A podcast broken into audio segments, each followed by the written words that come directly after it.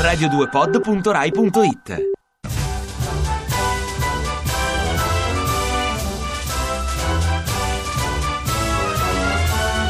Cari ascoltatori, secondo l'Istat l'effetto degli 80 euro di Renzi non c'è. La fiducia dei consumatori non aumenta, anzi cala.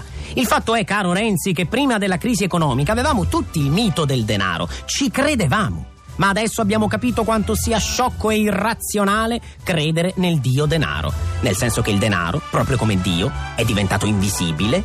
Quando lo vedi è un miracolo. Si idolatrano sue rappresentazioni, tipo la carta di credito il codice IBAN, nella fede che vi siano soldi al di là. Ma la verità è che il denaro non esiste. Il denaro è una superstizione, una leggenda. Il denaro ce lo siamo inventato noi uomini per esorcizzare la paura del debito. Perché il debito è l'ineluttabile destino di ogni essere umano. Nel debito eravamo e nel debito ritorneremo. E l'unico modo per estinguere questo debito è estinguerci noi.